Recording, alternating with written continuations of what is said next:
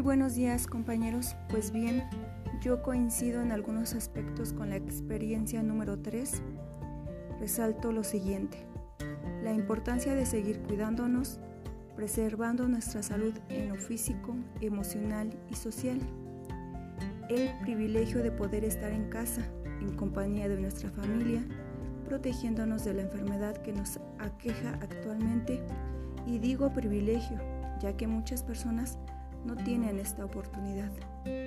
El poder trabajar desde nuestro hogar con un sueldo seguro, aun con lo complicado que ha resultado toda esta situación actual, hemos adaptado nuestras rutinas y espacios.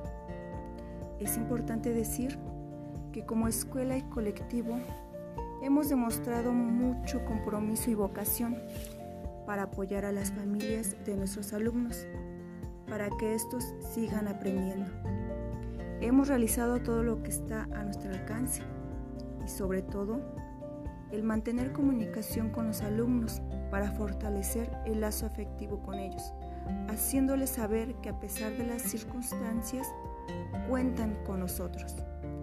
Y es válido reconocer que las familias y alumnos valoran nuestro trabajo, así como nosotros, los docentes, valoramos el trabajo de ellos.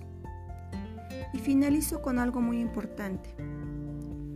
Valorar nuestra vida, nuestra salud, nuestra familia y nuestro trabajo, ya que son grandes oportunidades para vivir y ser feliz.